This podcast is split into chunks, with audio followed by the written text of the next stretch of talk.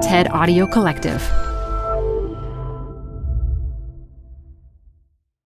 This episode is brought to you by Progressive.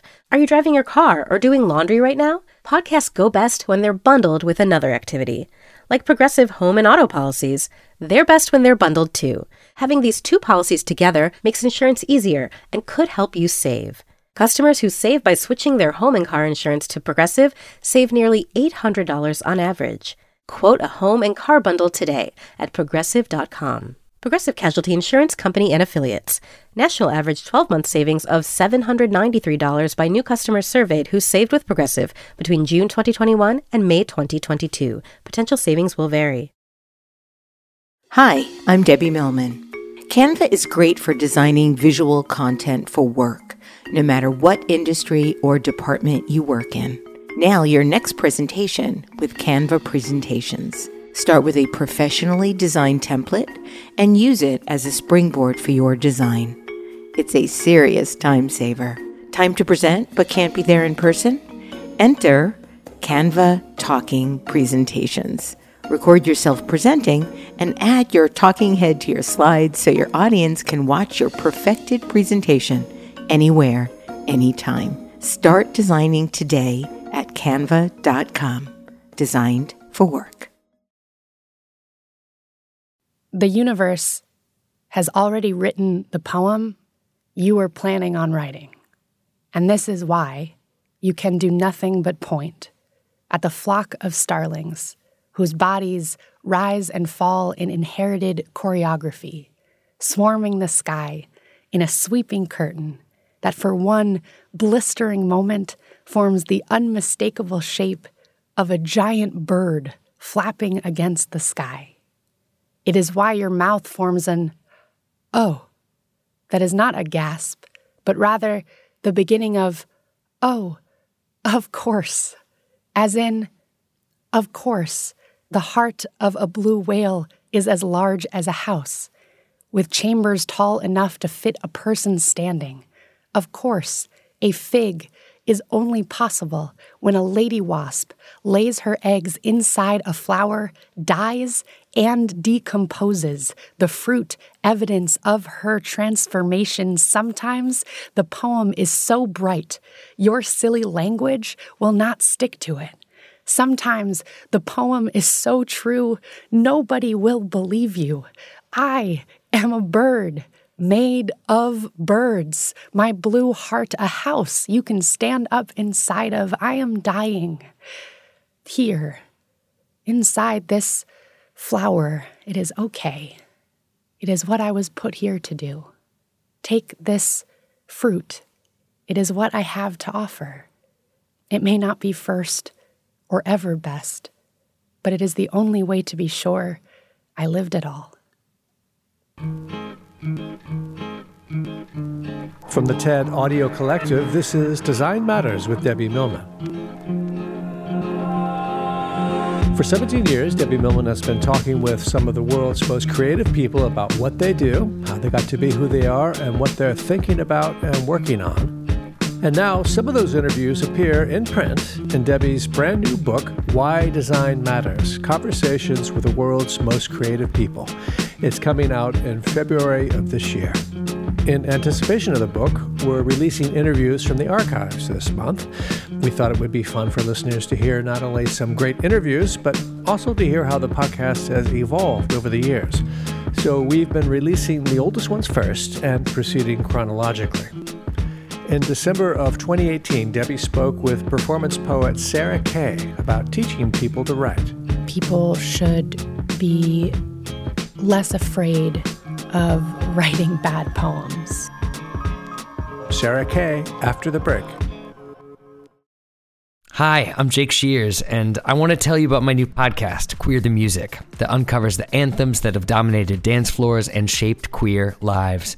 I'll be unpacking a different track each episode to discover the fascinating stories and backgrounds to each tune with the help of my brilliant guests. I had been advised by a media trainer to not come out. Love to see every kind of person say, sucking on my titties, because we all have titties. We got pelted, cups of water, tubes of toothpaste. That's Queer the Music with me, Jake Shears. Listen wherever you get your podcasts.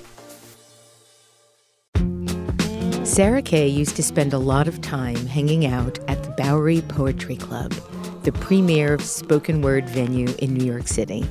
She listened and she learned. When she was 14 years old, she started performing her own poetry and eventually joined the Bowery Poetry Club Slam team. In the years since, she has performed in major venues and published several books, including B, which was ranked the number one selling poetry book on Amazon. She also founded Project Voice, an organization that uses spoken word poetry as a tool for literacy and youth empowerment. Sarah Kay, welcome to Design Matters. Hello. Sarah, we just had you read a poem as our cold open of the show today. Uh, tell us a little bit about what you read. So, I have a friend named Kaveh Akbar who is also my co author of a column that three of us write for the Paris Review online. And one time, Kaveh posted this photo that he had found on the internet, which was that scientists had dissected the heart of a blue whale and hung it from the ceiling. And when they did that, it's how they figured out that the heart of a blue whale is so big that each chamber of the heart is big enough for a human to stand up inside of. And when Kaveh shared this photo, he shared it with the caption This is just a reminder that the universe has already written the poem you were planning on writing.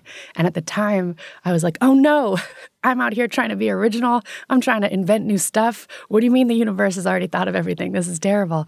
And it really got under my skin. But then, not too long after that, I saw this video that was making the rounds online that maybe you saw, where there are these birds called starlings that fly in big formations called murmurations. And it's like a cloud of birds, and they usually move in amorphous shapes. But someone had happened to catch a video of these birds, and all at the same time, the birds moved and formed the shape of a starling in the sky. Oh, wow. I And did not see that. When I saw this video, the first thought I had was the universe has already written the poem you were planning on writing.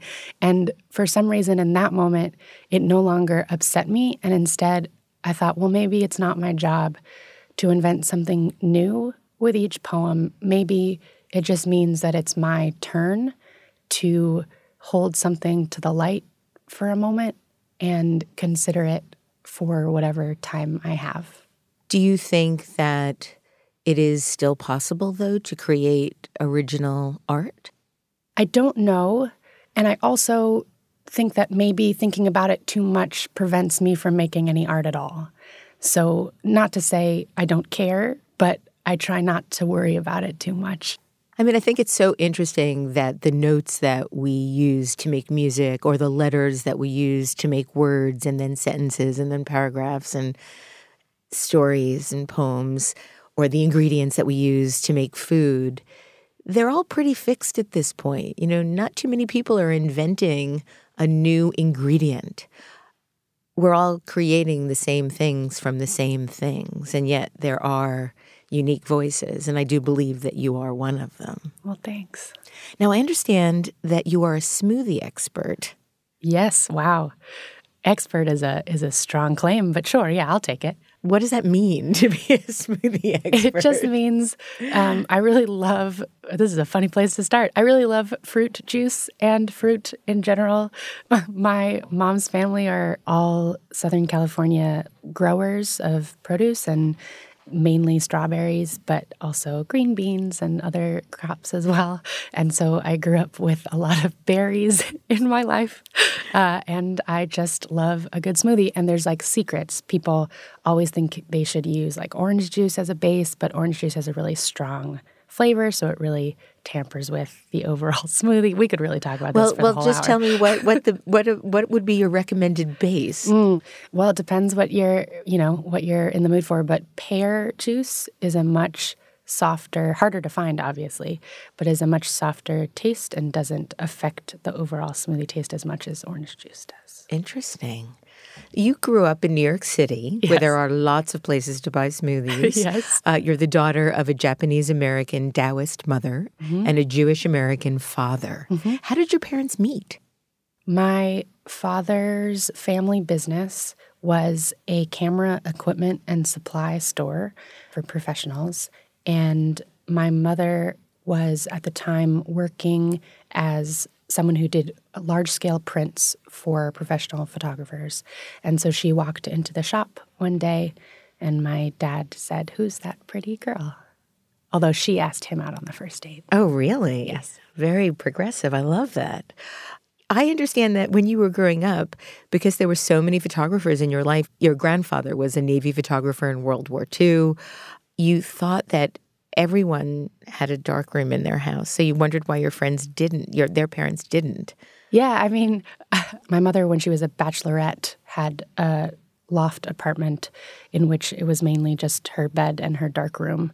And um, when I got a little bit older, we spent some time in that apartment, and it seemed very normal to me. Did you ever consider becoming a photographer yourself? I love taking photographs. I actually think the biggest impact is that I write poems the way my dad takes photographs. In what way? My father's guiding principle in photography is follow the light or be aware of where the light is, where it's coming from, where it's hitting. And I think that as a mantra, follow the light is something that he repeated a lot to me as a kid. And I mean, the first thing I said today was the way that I think about poems as holding something up to the light to consider it. And also, a lot of times people want to call my work optimistic or hopeful, which sometimes it is, but I also find it melancholy sometimes. I think It's interesting because I'm really attracted most to your darkest poems. All the poems I picked for you today are definitely on the darker side of the spectrum. Sure, but I guess I what I mean, the reason I brought that up was to say, I do think that something that is true is that when I write poems, I do try to follow the light as well, even when writing about darker things. You always loved writing and you liked poetry, but you didn't think there was such a thing as a professional poet. I understand that you aspired to be first a princess ballerina astronaut. True. And then later a detective. Oh yes. And then you've said that in some ways being a poet is like being a detective. And I'm wondering how you equate those two. Well, there's a couple ways that it's like being a detective. One is I approach poetry with an obsession with structure. So I think that the poems that I love most and the poems I'm most proud of writing are ones where there's a reveal of meaning that blossoms at a very specific moment. And the only reason that the moment blossoms when it does is because there has been very careful layering of language and metaphor on top of it so that it's buried under the right amount of layers. And when you hit the right moment, the whole thing sort of reveals itself to you. And in some ways, that's not so dissimilar from the way you construct like a great suspense novel or mystery is that you have the answer and then you hide clues backwards to the beginning so that someone starting to embark on this mystery can be led to the answer in a satisfactory way. And so I think the way that I think about poems sometimes is not so far away from the way that I think about mysteries and being a detective.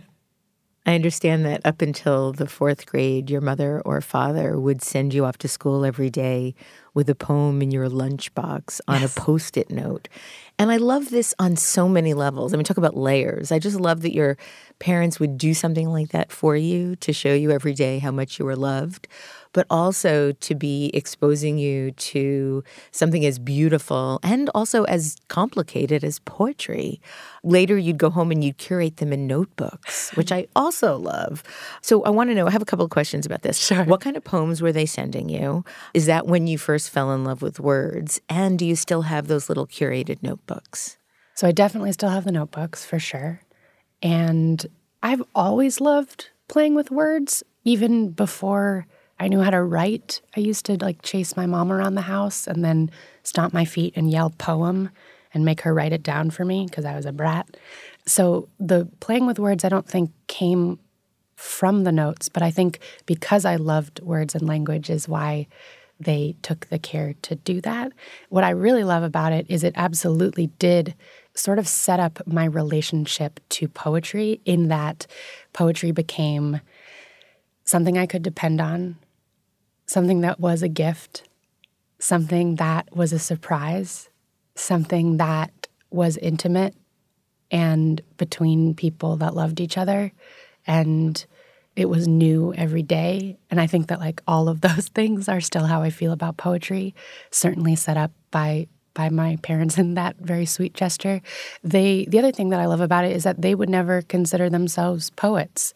You know, neither of them looked at this exercise as a way to flex their literary chops, but they certainly came up with some real gems. One of the notes I keep on the bulletin board of my childhood bedroom, my mother wrote it, and it is A lion is brave, a mouse can be too. Courage depends on what you have to do. How wonderful. Yeah. You went to the United Nations International School and earned an international diploma. I've heard tales about how intense that UN International School's curriculum can be. Was it was it really difficult? Yes, it was. I went there from kindergarten through 12th grade. So I spent 13 years inside the same building. And I actually just went back to perform there for the first time in years and I was so much more scared of that performance than I think I've been of any other performance. Why? Maybe. Why? It's sort of like I took all of my teenage angst and anxiety and self consciousness and I locked it in a box and I placed that box in a very specific place. And then recently I like walked up to the box, unlocked it, and stepped inside. It was just still holding all of those feelings of 13 years, but it was also home for 13 years. And I worked really hard, and that was the first stage I ever performed on. And, you know, there was a lot tied up in it. I read that when you were, I think, a freshman in high school, you described yourself as a live wire of nervous hormones and underdeveloped and overexcitable. Uh, so oh, did, you, wow. did you experience all of those emotions yes, again? exactly that what it was? Exactly. I love that quote of yours. So one afternoon after school, you went over to a friend's house and watched the documentary Slam Nation. You said this about watching slam poetry for the first time. I felt my two secret loves, poetry and theater, had come together, had a baby, a baby I needed to get to know. So why were these loves secret? That's a great question. Um, it's different now, for sure. But I think the world that I was a 13 year old in was one in which we didn't have YouTube, for starters. And I had never seen anybody that looked anything like me on a stage before or really on TV. And so the idea of being a performer or an actress or anything that involved being in the spotlight did not appear to be possible or an option. And I don't even think I could articulate that. I know I couldn't articulate that then, but I do think that that had something to do with it. And so to risk saying out loud that that was a dream or a possibility seemed just absolutely absurd. And I would have been laughed out of the building. I'm sure that was mainly in my head, but it certainly felt that way. And I also didn't know that poetry could be performed until that moment. And poems at the time were things I wrote in secret in a notebook that nobody ever saw. So that's why both theater and poetry felt like secret loves. You were writing these poems on your own in your journals, and then out of the blue, you received a letter informing you that someone had registered you for the New York City Teen Poetry Slam. To this day, I believe you have no idea who signed you up. Correct. What did you think? Uh, I didn't think much other than I love poems. It sounds like there will be other kids there who also love poems. Oh, I remember vaguely that documentary I saw a little clip of. I remember this is a thing. So I guess I could try it one time. I think something that doesn't always get included in the narrative of this is that I grew up very close to ground zero, and September 11th happened when I was 13. And in the time period following, all of the adults around me were very busy trying to keep the world from falling apart. Your mom had broken her leg, My her mom had ankle. broken her ankle. Yeah. My just everyone, teachers, parents, everyone was really Your brother didn't speak for months. I yeah. understand. So there was a lot happening, and as a result, I didn't want to burden anyone with whatever my 13 year old thoughts and feelings and worries were. And to be 13 and try to wrap your head around terrorism was really hard for me. And so the only way that I understood it at the time was that someone had tried to communicate there is no room for you here, which I understand is a very oversimplified way of reckoning an act of terrorism, but that's what made sense to a 13 year old. And my parents were thrilled that there was something that I was vaguely curious about and wanted to go try because it meant a little bit of joy in what was otherwise kind of a dark time. And then the reason I think that it captured me so tremendously was that it was the first time as a 14 year old girl that I felt like a room full of people were listening to me and saw me, and I was allowed to talk about these fears and flaws and joys and doubts in a way that I hadn't before. And in some ways, it felt like the whole room was communicating there is room for you here. And I don't think I've ever forgotten that. And I think over and over again, anytime I'm in a room where people have come to listen to me speak, I never take for granted what a gift that is and what it means that people communicate to me that there is room for me here. I believe that there was a woman that was in the audience that you described as eight feet tall, having a very specific reaction that really encouraged you. Can you share that story? Yeah, I mean, the first time that I ever got on stage, I shared a poem and I came off, and it was the first time I'd really performed like that in front of anyone. Um, and I was so nervous, and everyone else in the room was older and cooler. But there was one girl who came and found me and tapped me on the shoulder. And when I turned around, she said, Hey, I really felt that. And to know that something that I had made had had an effect on another person, let alone someone so much older and cooler, was like a lightning bolt. You mentioned that you grew up in lower Manhattan near the World Trade Center and you were 13 living in New York City on 9 11, where you experienced the tragedy. Um, you've written about it quite beautifully. You've written quite a heartbreaking and beautiful essay. And you've also written some really extraordinary poetry about some of the terrorism that we've experienced more recently. And there's a poem titled The Places We Are Not, which I'm wondering if you might be able to read today. Sure. A man plows his truck through the crowd, celebrating on the Nice boardwalk, where my once love once insisted that we could make it all the way through a triple layer chocolate mousse until we were both so full we could not even bear to lick our spoons. I text a friend, Where are you? which is code for, Please tell me these new deaths are not yours this time. If I scroll up, I will see the same text I sent her back when Paris was exploding a few moments or weeks ago. Farther up, the same text she sent me when I was in lockdown in Jakarta as the man across town pulled the pin from his grenade. Not yours, this time, is a song that plays so often I cannot help but know the words. Are you okay? is the hook. Are you okay? is code for we are not okay. But please remind me you are breathing. Back home, the black men and women I love look into mirrors and wonder if they are lost teeth in the mouth of an impatient God. Are you okay? I text, impotent.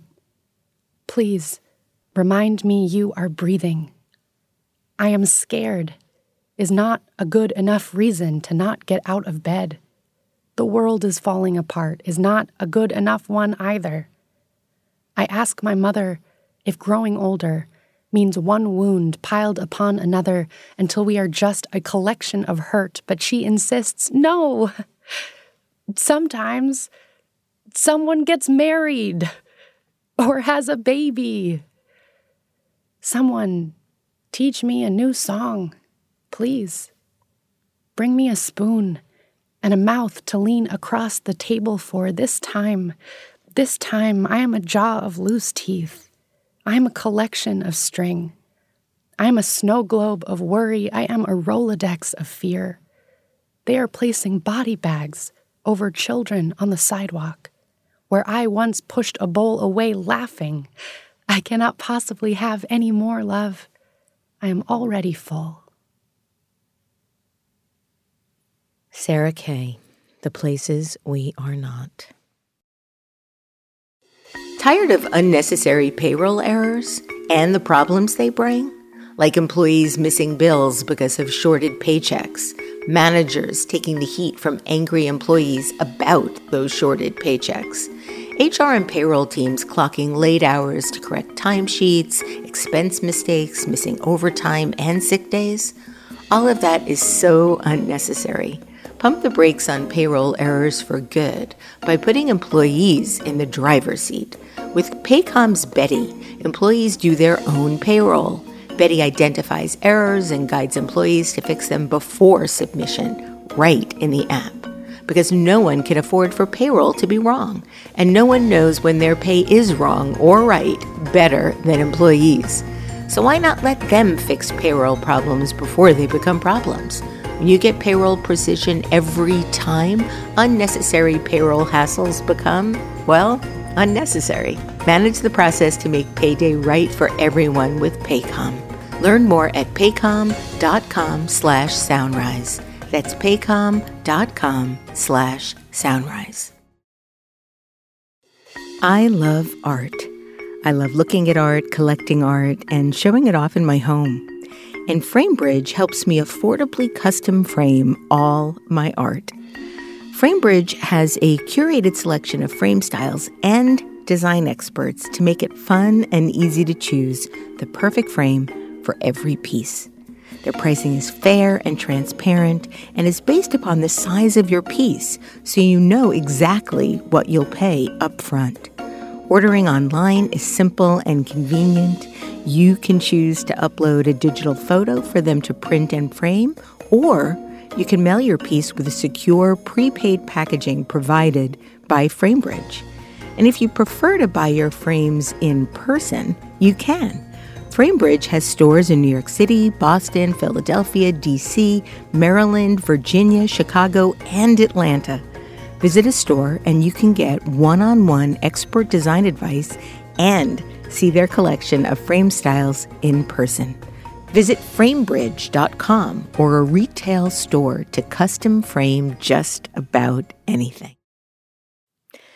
Sarah, you described your parents as bewildered by your love of performing poetry.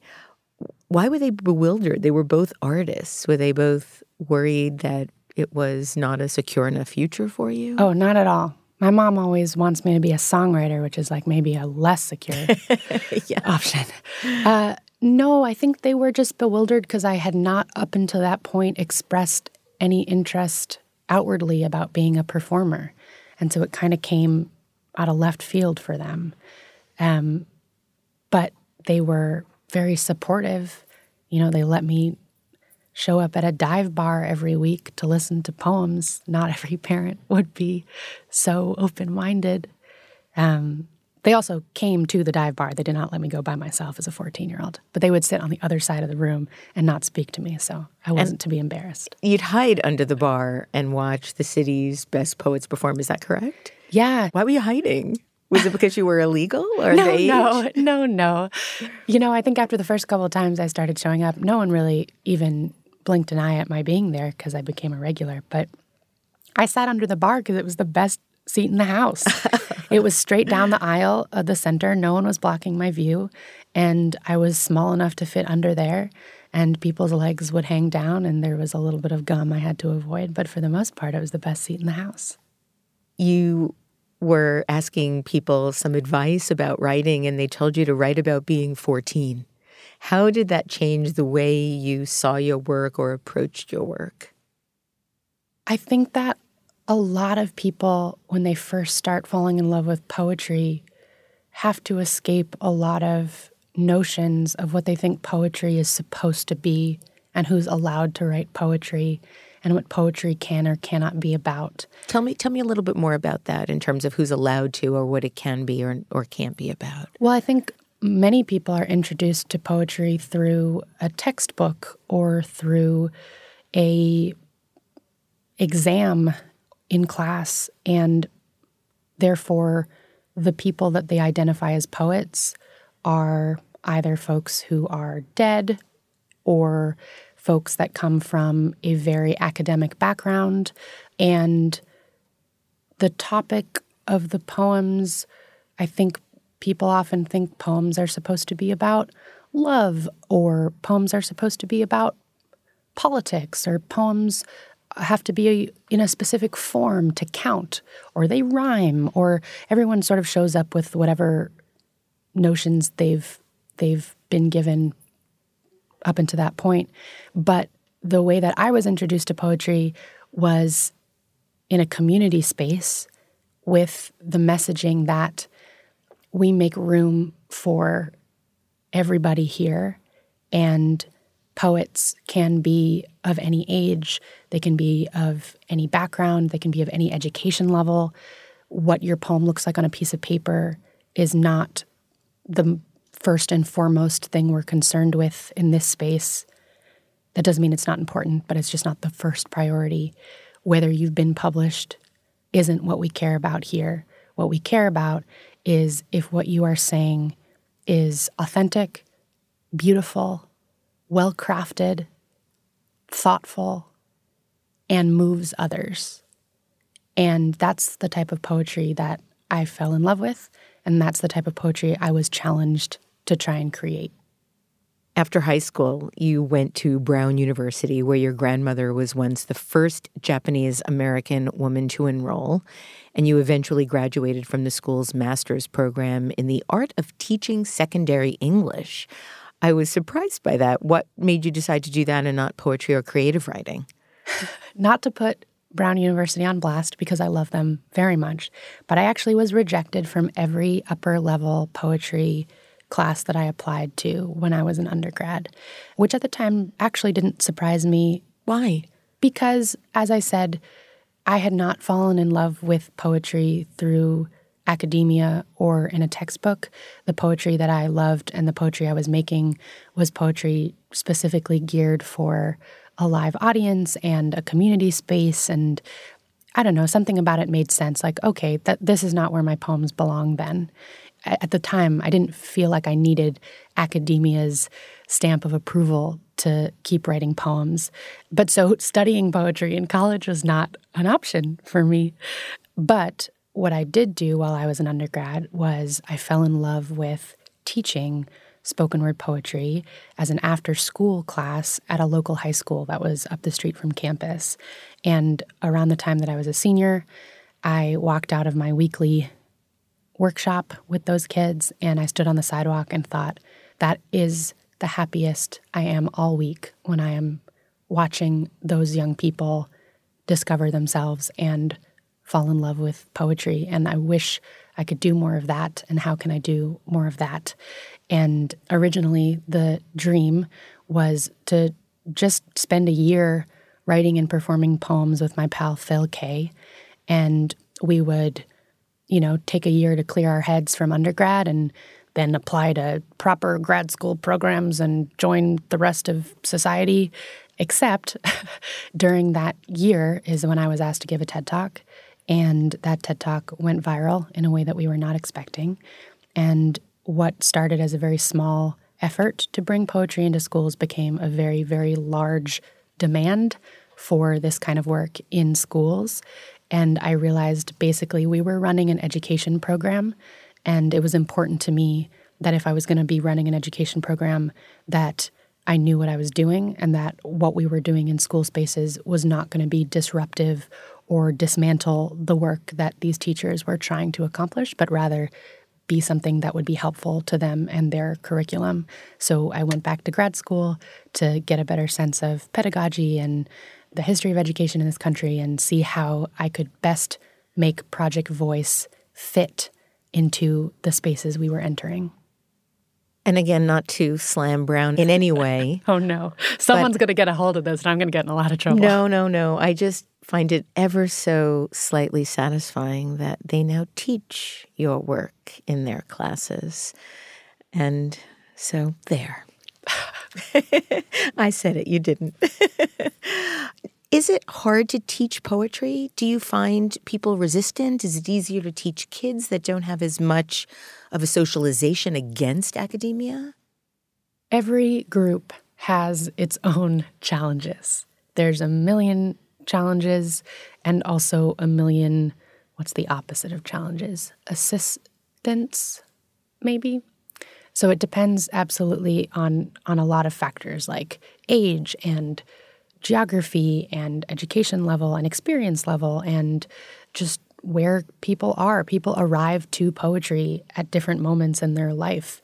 And um, one of the things that I like about this art form is that at a very, very basic level, what it is, is asking people to write and think about the things that they love, the issues they struggle with, the parts of themselves that are vulnerable, their hopes, their dreams, their fears, etc find language that allows them to speak about those things in a thoughtful, artful, craftful way, and then find the confidence that allows them to speak those words into existence in a way that is authentic to them and hopefully moves a room full of people.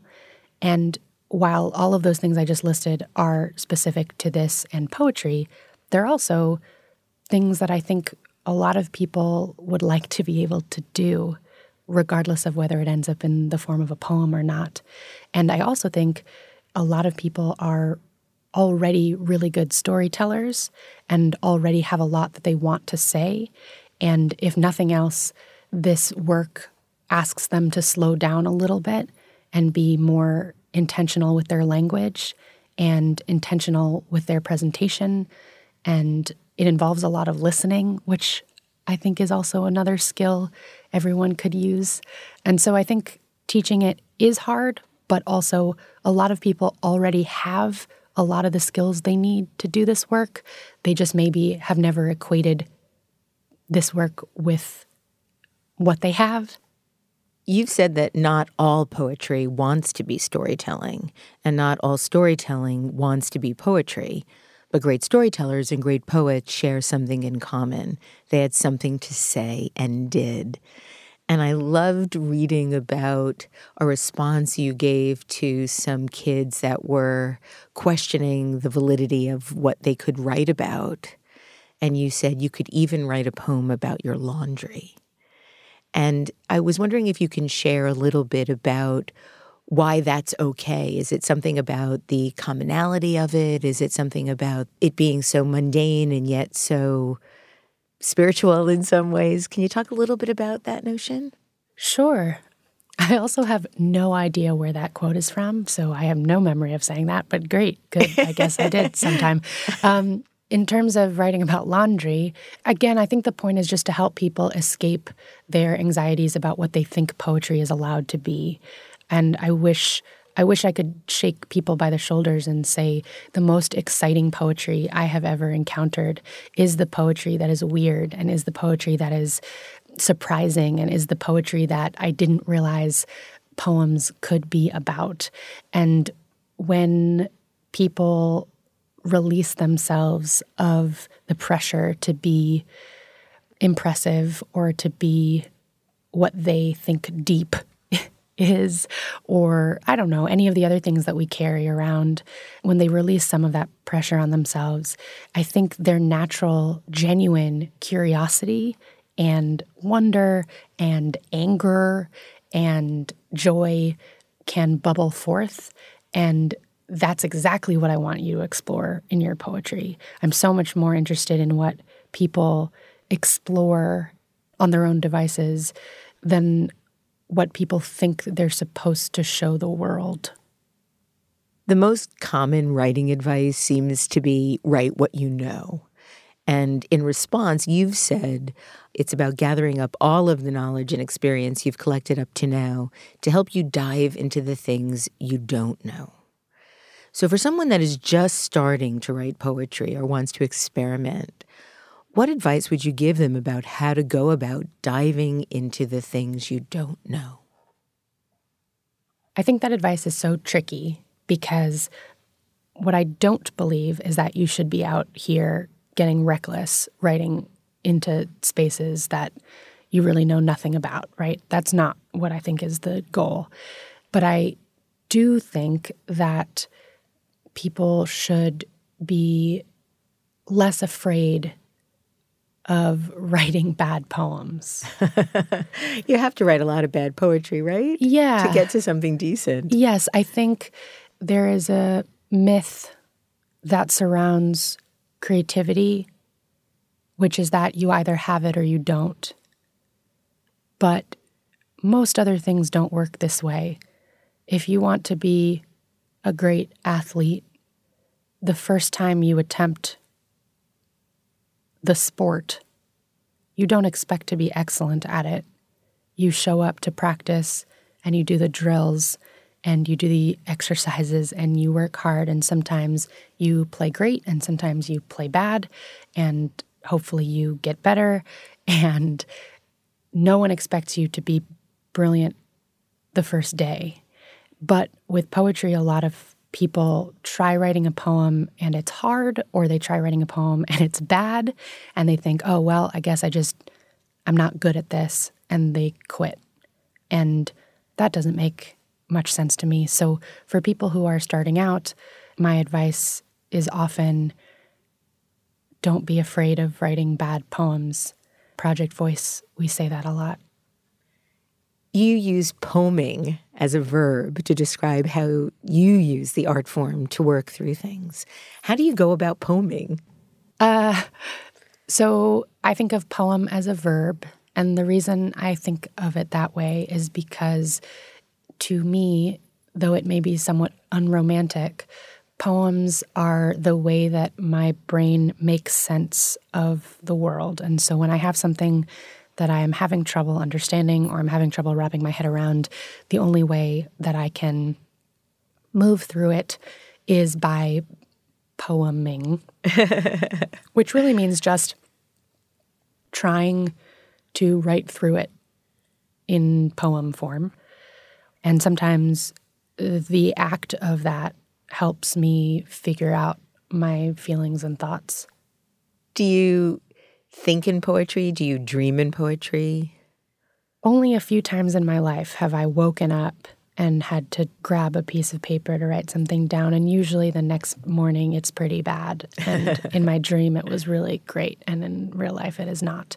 I do think that thinking in poetry has more to do with being observant and being open to the world sometimes I can get bogged down and not be paying attention to the poetry around me. And it does take a reminder to myself to keep my eyes on the lookout for poetry. Sarah, would you read another poem for us, please? I've actually chosen this particular poem because it's my favorite poem of yours, and it's called Something We Don't Talk About, Part Two. Would you mind? Sure. How many times I said yes. How many times I said yes and yes and yes because it was what you wanted to hear and what I wanted you to hear and what I wanted to want. And every time the walls stayed above my head instead of falling down upon me, upon us, because if it was going to stop, then it would have to be me who said no. The walls were not going to help. And I didn't say no. I didn't. I never did.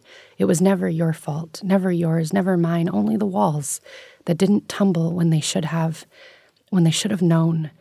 They should have been able to tell when was the right time to fall. Magnificent. I was, as you know, interested in you opening the show with, with this, and there was a concern it might be too dark. And I actually think that it is extraordinarily open and reveals what we as humans can sometimes do to each other. And yes, that is very dark, but it also is so aware. Is there any any backstory to this that you'd want to share? Yeah, I mean, I think I have a tendency to rely on the universe a lot. My mom likes to say, trust the universe, which I like, but what it also leads me to do sometimes is to remove my own responsibility and agency because I think I can give it to the universe instead. And that's really what this poem was trying to explore is the moments where I gave up agency because I kept hoping that the tough job could be given to the universe instead. I was having a conversation with somebody very dear to me about this poem and the notion of falling. And there was something very empowering about the idea of being vulnerable enough to fall into something. Mm. You have discussed how people find poetry when they need it. And you go on to detail how spoken word poetry has roots in marginalized communities where it has long been used as a crucial outlet for expression. And you've stated this some of the best spoken word poets that I know of are women of color. And women of color are historically and continuously marginalized and erased from mainstream narratives and patriarchal history because in doing so, they demand their place and their important role in the world, the space for their narratives to be included. They also make room for someone coming behind them to have representation and to have a model of a path that is possible for them. So they're both speaking into existence their own narrative and their own future, and then also actively participating in changing the landscape of who can come after them. It's quite revolutionary, Sarah, and I'm wondering if you feel that the world of poetry might be finally getting more diverse? Yes. Good. I think every couple of years somebody writes an article that's like, is poetry dead? Really? Or, really? Yeah. or guess what? Poetry's not dead. And every time one of those articles comes out, everyone that I know is in varying degrees from flummoxed to infuriated. And to me, that just is evidence that too many people are looking in the old places and they should be looking in new places for their poetry because poetry is so very much alive. And there's a mentor friend of mine named Tommy Kail Tommy Kail, the director and co creator of Hamilton, he's been on Design Matters and is one of my all time favorite interviews. So, Tommy has a phrase that he says, which is just turn up people's mics. It's not that people aren't telling their own stories, it's not that we need to speak for them, it's that we need to turn their mics up part of your mission is to make poetry more accessible, and you're doing that quite beautifully with Project Voice. Talk a little bit about what your goals are with Project Voice. Simply put, when I was a young person, a lot of people made room for me in the house of poetry and gave me the gift of poetry and also the gift of feeling like I could be a poet too. And I am interested in paying that gift forward and trying to get as many people to feel welcome in the House of Poetry as possible, especially people who have previously not been made to feel welcome there. So, Project Voice is a team of poet educators that go to schools of all ages, all backgrounds, and all corners of the world. We do performances of poetry and then also teach workshops to anyone from kindergarteners to senior citizens and everybody in between. In 2014, you released a book of poems from your first decade of performing titled No Matter the Wreckage. Talk about the title if you can. sure. The title comes from a poem called Ghost Ship, which is towards the end of the collection. And it's a poem for my brother. And the line in the poem is No matter your wreckage, there will be someone to find you beautiful despite the cruddy metal. Your ruin is not to be hidden behind paint and canvas. Let them see the cracks. And I changed no matter your wreckage in that poem, which is specifically directed to my brother, to no matter the wreckage, because I think, I don't know, it reflects a little bit of a mantra without it being a mantra. But, you know, as I mentioned, at all times I'm trying to follow the light or find the light at least and know where it is. So no matter the wreckage, that's that's still what I'm doing. You collaborate quite a lot with Sophia Janowitz, the illustrator, and she has, I believe, illustrated all of your books. How did you first meet, and what is the collaboration process like with her? Oh, I love the opportunity to talk about Sophia. Sophia and I were three months old, and my mother had me in a little snuggly in a bodega in the neighborhood. And Sophia's mother walked in and peeked into the snuggly and said, How old is that baby? And my mom said, Three months old. And Sophia's mom said, I have a baby who's three months old. Let's have a play date. And so Sophia and I met at three months old and have been. So you've been friends for 30 years? Mm-hmm. That's incredible. I know. And when we were little, our favorite game was that I would tell her stories and she would draw what I was saying. And so nobody on this planet has spent more time trying to figure out how to put what is in my brain into images on the paper as Sophia has. And her patience is boundless. Is it an effortless collaboration? Do you challenge each other? We certainly challenge each other. We just get each other. It's hard to navigate other humans because every human has their strange eccentricities and sensitivities, but we know each other's eccentricities and sensitivities so, so very well that we approach collaboration with a lot of kindness and patience and joy.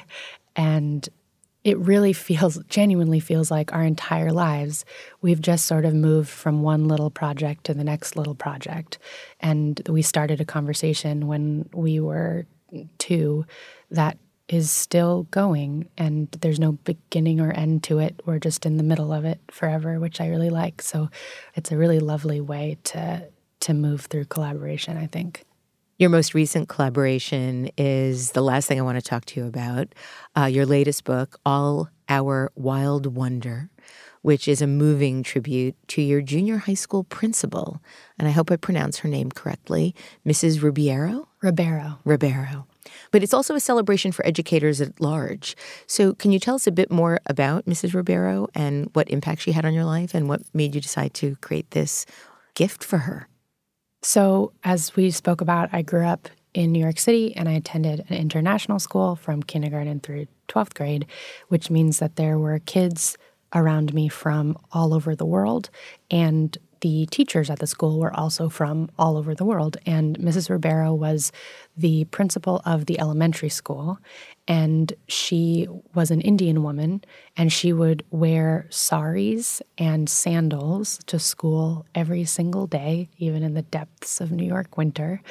And as a young person, the thing that I remember most is that she would give a five year old as much time in her day as she would give a 35 year old administrator.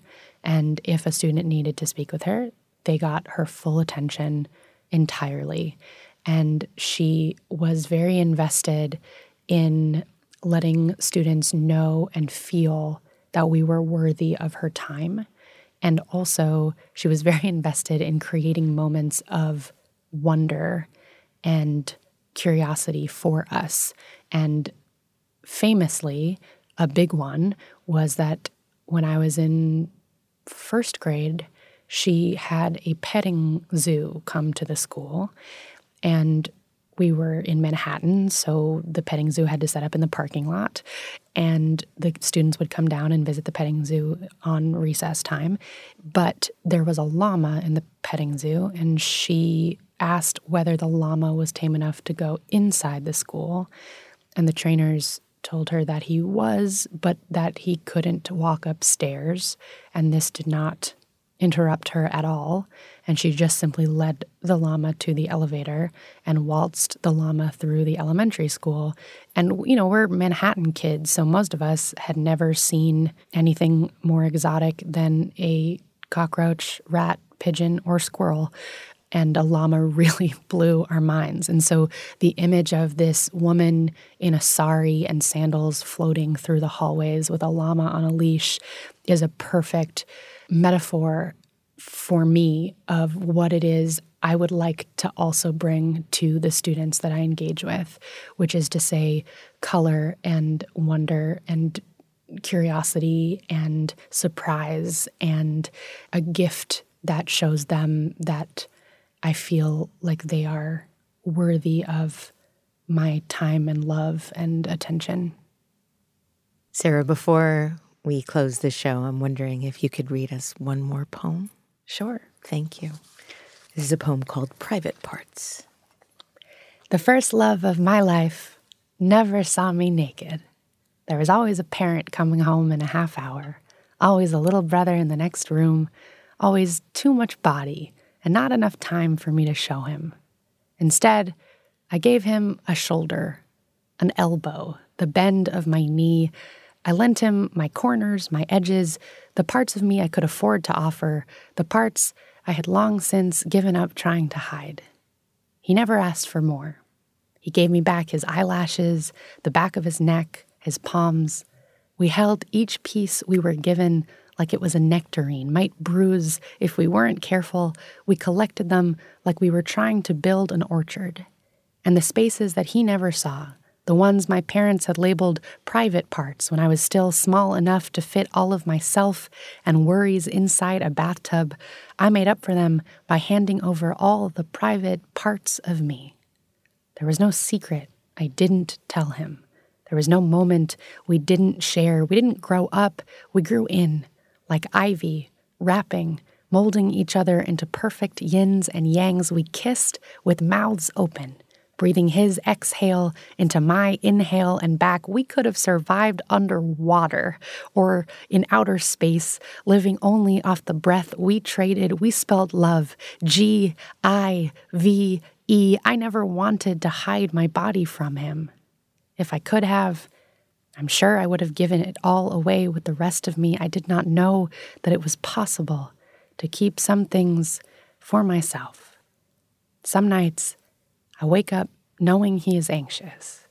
He is across the world in another woman's arms, and the years have spread us like dandelion seeds, sanding down the edges of our jigsaw parts that used to only fit each other. He drinks from the pitcher on the nightstand, checks the digital clock. It is 5 a.m. He tosses in sheets and tries to settle. I wait for him to sleep before tucking myself into elbows and knees, reaching for things I have long since given away. Sarah Kay, thank you so much for enriching our world with your magnificent words. And thank you for joining me today on Design Matters. Thank you for having me. Sarah's collection of poetry is titled No Matter the Wreckage, and her latest book is titled All Our Wild Wonder. You can find out more about Sarah Kay on her website, kaysarah.com. That's K A Y S A R A H, then S E R A.com. This is the 14th year I've been doing Design Matters, and I'd like to thank you for listening. And remember, We can talk about making a difference, we can make a difference, or we can do both. I'm Debbie Millman, and I look forward to talking with you again soon. Debbie's new book, Why Design Matters Conversations with the World's Most Creative People, is coming out in February of 2022. Design Matters is produced for the TED Audio Collective by Curtis Fox Productions. Interviews are usually recorded at the School of Visual Arts Masters in Branding program in New York City, the first and longest running branding program in the world. The editor in chief of Design Matters Media is Emily Weiland.